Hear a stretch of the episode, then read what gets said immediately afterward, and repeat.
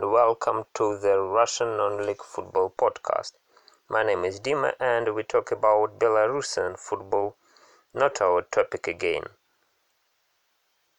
I need to say huge thank you to our sponsor, Total Football Analysis. Total Football Analysis is online resource where you can find many things about tactics, analysis, scouting, coaching, recruitment, and more. You can read it free for some parts or pay not a big sum for all access. Visit uh, totalfootballanalysis.com for all information. You can support us via PayPal. Every donation is appreciated. You can find PayPal information in the description of the episode. We decide to move to particular stories of Belarusian football as many other podcasts make uh, shows about Belarusian results. And so today we talk about FC Vitebsk. It's episode 5 and once again it's all about our guest and his story. You know Neil Holloway from Cambridgeshire well, as it's uh, the second appearance on our podcast for him. And of course, uh, you may see his Twitter account. Its link is NF Holloway Space Nail Neil is very active on Twitter with many views on football that still lives on TV during coronavirus lockdown. It's worth to follow his Twitter. A link for Neil's Twitter is below in description of the podcast. In the last episode for part 2, Neil told us about Tajik football but also Neil is connected with Belarusian football. He watched uh, many games from the week one back in March. His favorite club is FC Vitebsk, and you may notice it a logo of FC Vitebsk sometimes on his Twitter profile pic. Not so many Vitebsk fans from all the world and Europe especially as other Belarusian clubs have. There is one English language Twitter account, name it as Vitebsk English Chapter. Their link is Vitebsk FC UK. They have more than 40 followers and um, Many are Ipswich Town fans. What is interesting as Vitebsk is a city also with uh, mechanical engineering. It's also nice to see that official FC Vitebsk Twitter account started to write in English. Uh, the link is FC space Vitebsk. They are quite active and talkative here. As for me, I can describe FC Vitebsk as uh, not bad team in the Belarusian Premier League right now. They have some good results and some not good results.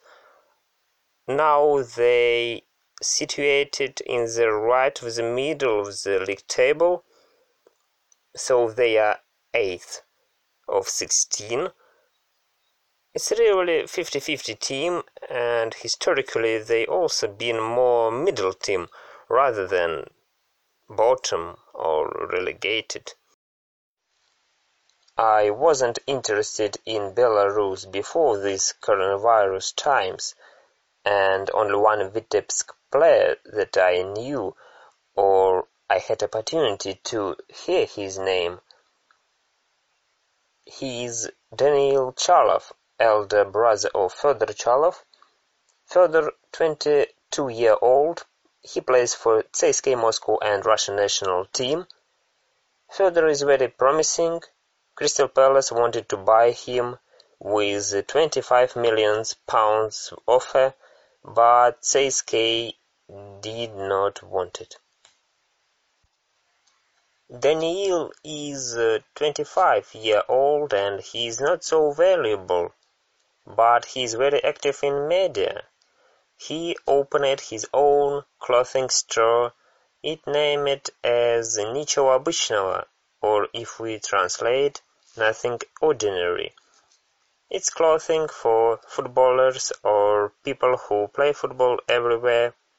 Clothing usually with most famous quotes from football life, and as I see here is free delivery in Russia until June.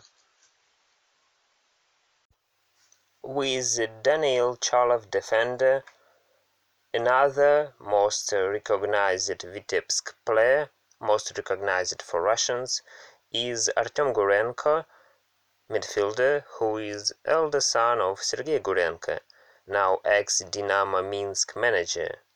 Sergei Gurenko played for Lokomotiv Moscow a long time. Well, I need to say goodbye to you until the next episode, and let's listen to Neil, who talks about how he became Vitebsk supporter and about how Vitebsk played and will play this season. So, uh, why do I support uh, Vitebsk? Well, it's an interesting story, but not really uh, football related. Um, I used to live in Moscow, and some of my friends were students from Vitebsk. And one weekend I went up there. Um, it was winter, so there wasn't any football on, but I ate a lot of machanka and draniki and drank a lot of vodka and had a really good time. Um, so that's why I decided to support Vitebsk. The other team I probably could have supported was Dynamo Brest because I lived in Kiev for a long time, and it was when Khacharidi and Milevsky were at um, Dynamo Kiev. But I didn't really want to support one of the big big teams, so I settled on Vitebsk. Also, I really like the look of the ground. Obviously, I haven't been there yet, but um, I really like the look of the ground. With the stand is very unique on the one side of the ground. Um, what do I think of the results and the games so far? Well, the whole league is very unpredictable, and Vitebsk are no different to that. Um, the only results that seem to be sure are getting a win against Smolevichi and Belshina, which uh, Vitebsk already have done.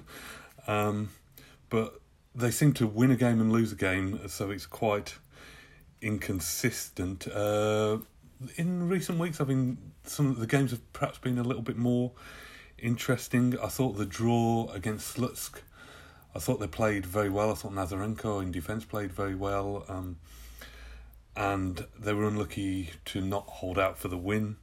Uh, the most interesting game was the one against Dynamo Brest, um, where Diego went down rather easily and Khacharidi um, got sent off for flicking out at him with his uh, foot.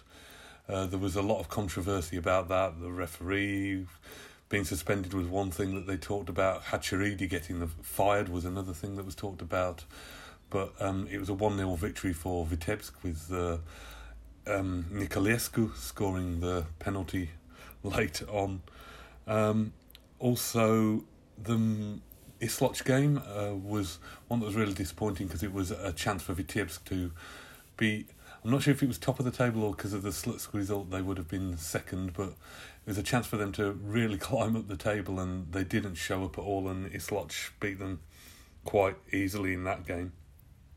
Uh, the last game was also a very interesting game, but also very disappointing in that um, we took the lead against Slavia, but then Slavia made the game. Uh, no, Slavia took the lead. Sorry, I'm getting confused. Slavia took the lead, and it was one 0 and then Vitebsk played really, really well in the second half. Um, it was 1 0 at half time to Slavia. Vitebsk played really, really well. They scored a couple of goals, and with 10 minutes left, it looked like they'd won the game. But um, within the last six or seven minutes, I think it was, uh, Slavia scored a goal that was due to a defensive mix up, and um, then they got a penalty, I believe, and it finished 3 2 to Slavia. Um, as I'm an Aston Villa fan in England, it was all very familiar because we tend to have play really well and then lose games in the last five to ten minutes. And if there's any Arsenal, Spurs, or Liverpool fans listening, they'll know exactly what I'm talking about when we've thrown away leads very late on to lose to them. Um, so the next game coming up for Vitebsk is uh, Shakhtar Soligorsk. Uh, they've um, didn't start off brilliant this this season. Shakhtar. Um, they also had like some problems with uh, the manager and the players not getting on. I believe. Um, but the last week or so, they've really, really um, changed and really got some good form. And they were expected to finish towards the top, probably not top, but towards the top, and maybe getting the Europa League. And uh, in the cup semi final, they'd already lost 2 0 uh, to Dynamo Brest in Brest, and then they uh, won that game 4 2, getting four second half goals after being 2 0 down at half time. Uh, they did go out of the cup on um, away goals, so they didn't progress, but I think that um, game really gave them confidence because then in the next game they absolutely smashed Isloch. So it's a bit worrying what they'll do. Um, I think that Vitebsk, who do usually, although against Slavia didn't particularly have a very defensive style, do defend quite well, and I think they'll do better than Isloch, who were very open did against them. Um, my prediction, though, unfortunately, I think it's a 1 0 win for Shakhtar. Um, the form they're on at the moment would suggest that they might have a little bit too much for Vitebsk. Um, over the season as a whole, I expect Vitebsk to finish sort of in the middle section of the league, the top half. Um, teams that I think have looked better, um, obviously Torpedo and Slutsk are doing really well. I'm not sure if they'll win the league, but I think they'll finish above Vitebsk. I also think Isloch and Shakhtar will um, finish above above us, um, and Dynamo Brest and um, Bate. Uh, they started off quite badly, but I suspect that they're going to improve and will also finish, if not top, near the top. And then I think Vitebsk will finish in the positions below that. Um, the players at Vitebsk, uh, the players that I've enjoyed watching, um, uh, Pavel Nazarenko in defence. Um, and although I've said Vitebsk are a defensive side, he's a player, he's a full back who really likes to go forward, and I quite like him. He's a bit of a maverick um, because he does go forward so much. He hasn't really shown that much up front when he has gone forward. Um, he does put in some quite, let's say, vigorous tackles as well. So, and he's not the biggest of players uh, for a defender either. So he's quite interesting to watch. Obviously, the um, winger Diego Carioca from Brazil, who signed this season, um, is also a very good player. Um, I think when he has a good day, it's, he makes it really, really hard for defenders, as we saw against Dinamo Brest. And Ion Nicolaescu um, is another player that I really enjoy watching. He's got three goals, although that includes penalties. And he's very fast. He's got a good shot on him. Uh, the only problem is that he's actually on loan from Shakhtar, so whether he'll be playing on Sunday. I'm not sure. Um, let's hope he is, and let's hope he stays at Vitebsk as well. Two other players to mention are Daniel Chalov and Yevgeny Klopotsky. Sorry, Klopotsky. Evgeny Klopotsky and Daniel Chalov in the two centre backs. They're sort of the linchpins of this team, and if they play well, the other team are probably not going to score. Um, as I've said, my prediction is 1 0 to Shakhtar, unfortunately, and that's all for now. So thank you very much. Bye bye.